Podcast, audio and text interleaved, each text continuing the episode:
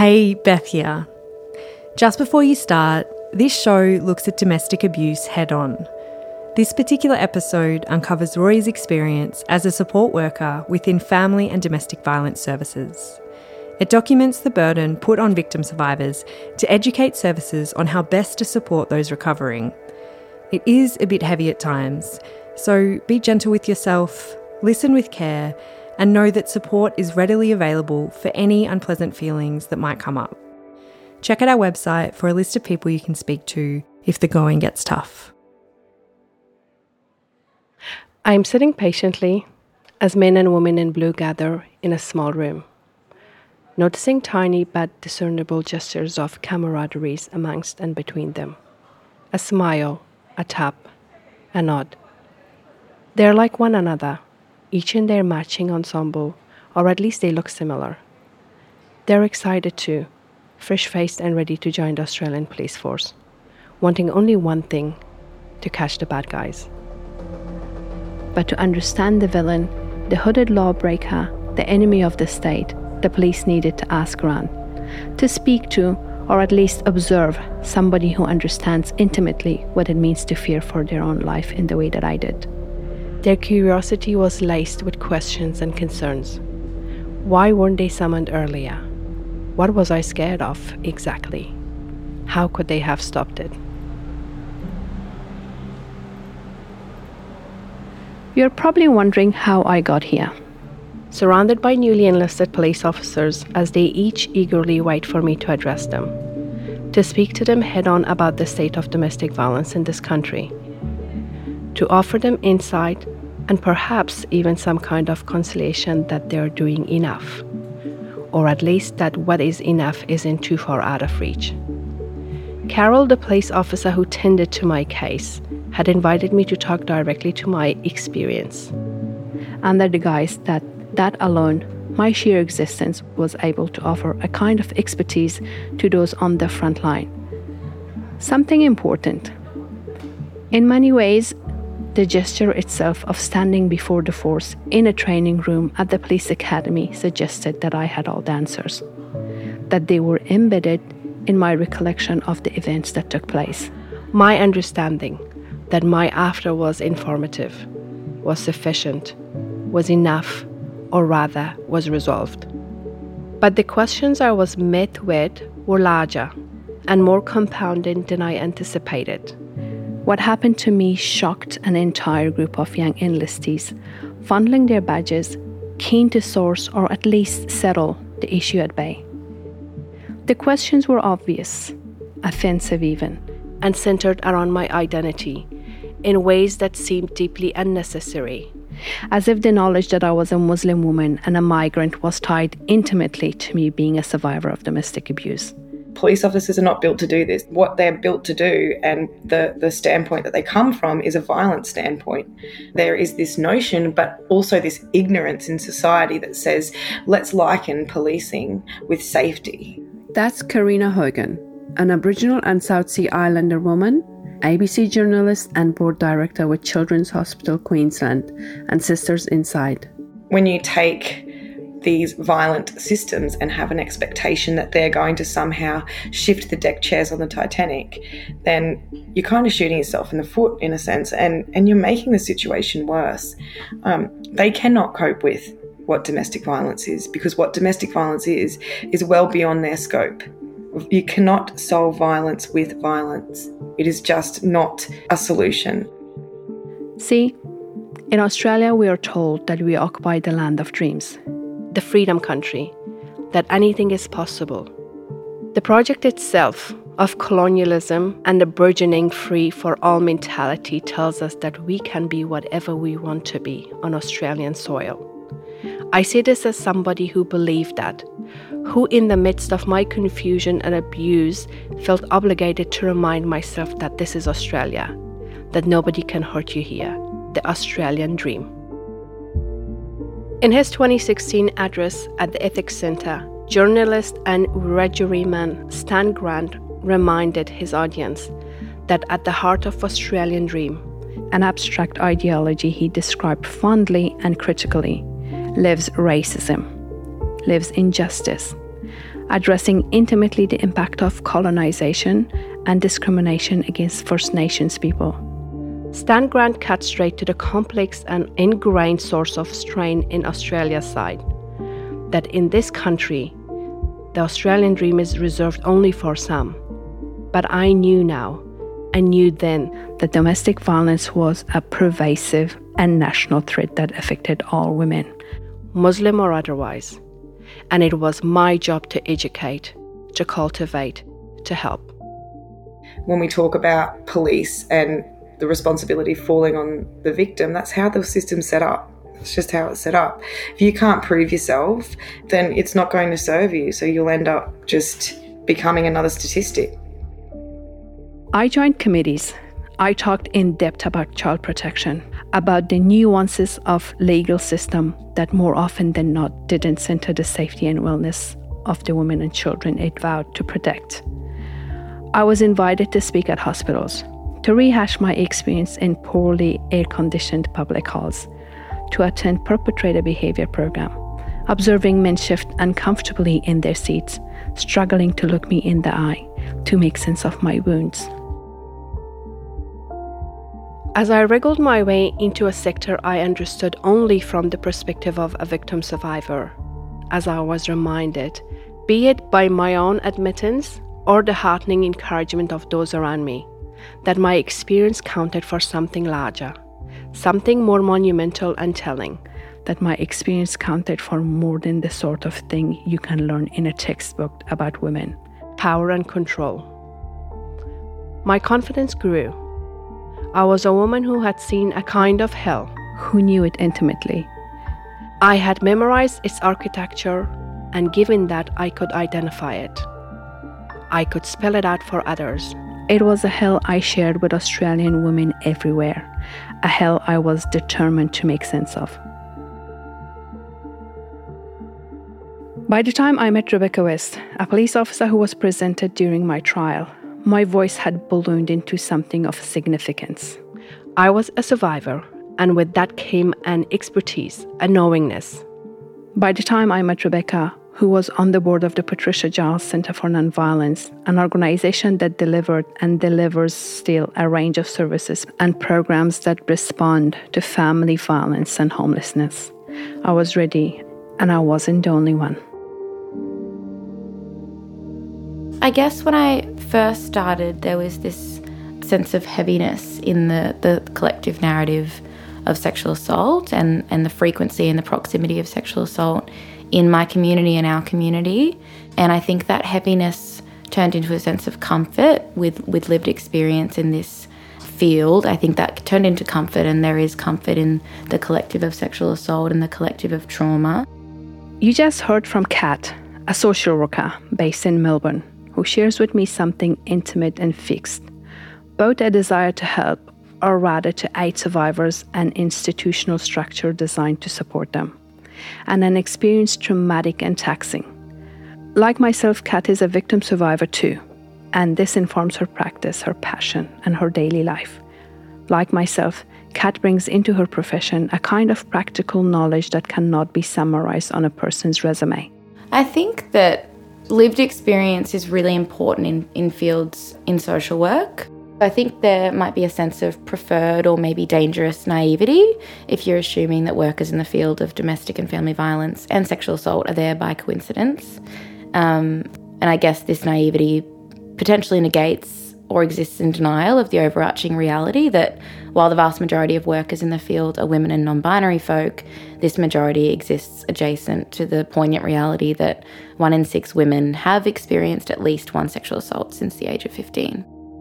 Kat, myself, and many women who work in this sector straddle all sides of the state of play when it comes to violence against women in this country. We hold the key to freedom. We're able to help formulate what another person's after can look like. But we also stood on the locked sides of that door once upon a time and demanded entry. We also survived. And whilst there can be a sense of hopelessness and, and anger in the frequency and proximity of sexual assault in our community, I think, like with a lot of collective traumas, there's a comfort in that collective and a sense of feeling seen and heard and challenging that denial and minimization together. When Kat refers to collective comfort, she's acknowledging truth that exists in spaces of crisis work. That often these answering the phones and tending to anguish that exists in the communities already know what it feels like to make the first call. Or to lock eyes with yourself in a dusty mirror and see a woman lost and hurt, the outline of who you once were. And I guess that it's worth noting that trauma is subjective, and so the healing of trauma is also subjective, and so there's no expectation that victim survivors have to engage in that sort of thing. Um, but a lot of the time, what people have lost with their experience of sexual assault is a voice. And so getting that back through doing a group or, or facilitating a group or writing a policy submission can be really impactful for people. As reported on The Lookout, a website initiative designed for workers supporting women's safety in Victoria. Given that one in four women will experience family violence in their lifetime, it's not unusual that sectors made up predominantly of women will find that amongst their employees are those like us, those who have survived domestic abuse or even experiencing it concurrently. It's a complex line in the sand to draw when you're met with a client who has lost the spark in her eyes, the way you once did, who described her husband in comparable ways, who looks to you for help. The human instinct is to hold, to share, to reveal, in your own tale of recovery. But as the lookout suggests, sharing your personal story can shift the focus of the conversation. Sometimes you're expected to leave your background out. But how when it informs every decision you make? In the grips of abuse, victim survivors often describe feeling a sense of absence, a kind of dull and yet ecstatic nothingness the feeling of being far away from the woman you once were, the woman you want to be. Who was I, if not this? Who am I, if not surviving? When the shackles of that fall to the wayside, be it through leaving or otherwise, and you're left with a sorry reflection and echoes of what once was, who is looking back at you? You are both coming from a really similar story that each of those stories have their own intersectionalities and, and levels of vulnerability. Um, but there is this kind of, I guess, one one shared chapter, one shared narrative that's really empowering and, and really impactful. But working in the sector and simultaneously existing as a survivor means being looked at, being perceived, even if the woman on the other end of the line or sitting before you isn't aware of your past. It means being an image of recovery, whether that image feels fully formed or not, but what happens when the woman looking at you, to you for solace, resembles all that you know, all that you once were. The highest rate of domestic violence is perpetrated against Aboriginal women and brown women and Muslim women and women of disadvantage. So, you know, we need those women of all those nationalities and and whatnot at the table, making these decisions, writing these programs for their communities, looking through the lens that they see domestic violence through. Thanks for calling. I'm just going to ask you a few questions if that's okay. Are you in any physical immediate danger? Do you have any children? Are you safe? Early in my career as a housing support worker, I met Fatima, a Muslim woman who, with three young children, required a refuge. There was something in her story and the life she had tried to forge despite her husband's relentless abuse that reverberated through me. It was a familiar tale, a chapter in a long and enduring book I knew well. Her expression was knowing and curious, because in me, she saw a depiction of recovery, of hope, that isn't always readily accessible in how we make sense of abuse in this country. The community is incredibly wary of um, legal systems and, and police systems and government services because they have also been the victims of those very things for such a long time. There is a reluctance to actually report. Roughly 50% of all domestic and family violence goes unreported, but for the Indigenous community, that number is predicted to be much higher. When black women report abuse, is that they're often asked to, to prove it. This in turn makes black women not want to report domestic abuse, and this in turn drives up cases of domestic abuse. Perpetrators know that black women are unlikely to report because of the response they get, therefore, more abuse, more murders. The white woman was able to close the door and breathe a sigh of relief, having been assured that her perpetrator is in custody. The black woman closed the door, knowing fully well that he's around and she's in trouble, and nobody cares.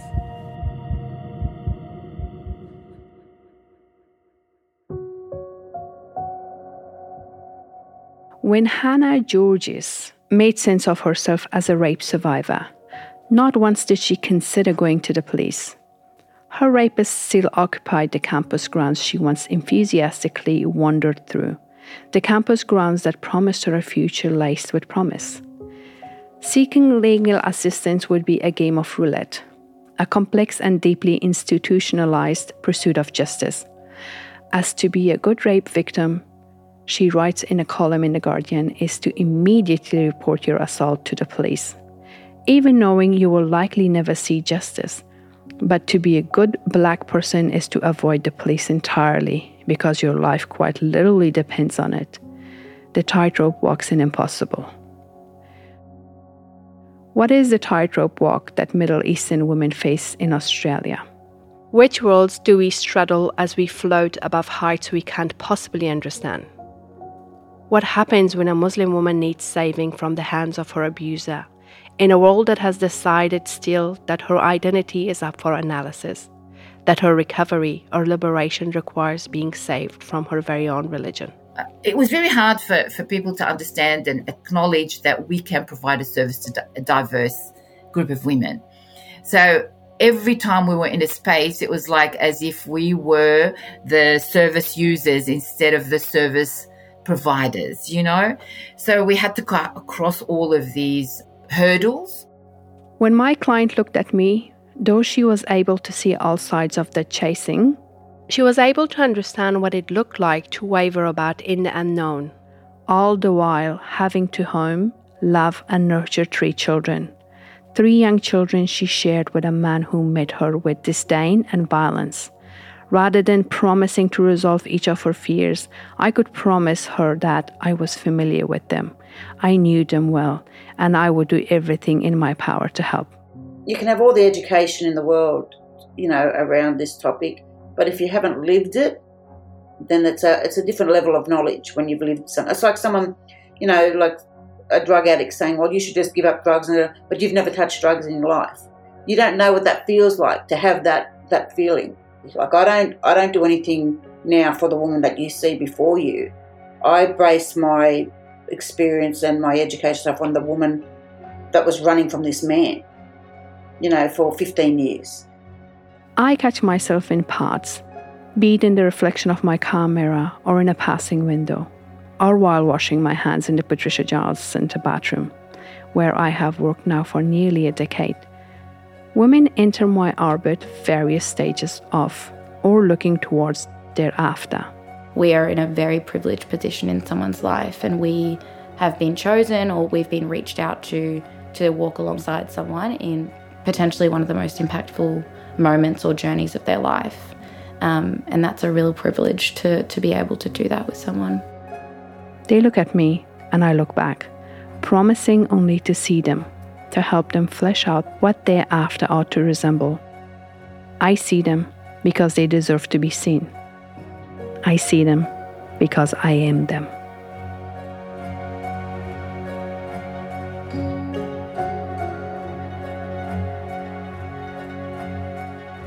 I want to thank Karina, Kat, Ashley, and Maha for their contribution to this episode and for their tireless work in the sector. This season is supported by the Victorian Government through Creative Victoria and UNESCO Melbourne City of Literature and is kindly sponsored by the Victorian Women's Trust. You're listening to Tinder, a Broadwave production about what happens once women leave abusive relationships. This season is created by Madison Griffiths, Beth Atkinson Quinton, and me, Roya Atmar. Until next time. Broadwave. Broadwave? Broadwave. Broadwave. Broadwave.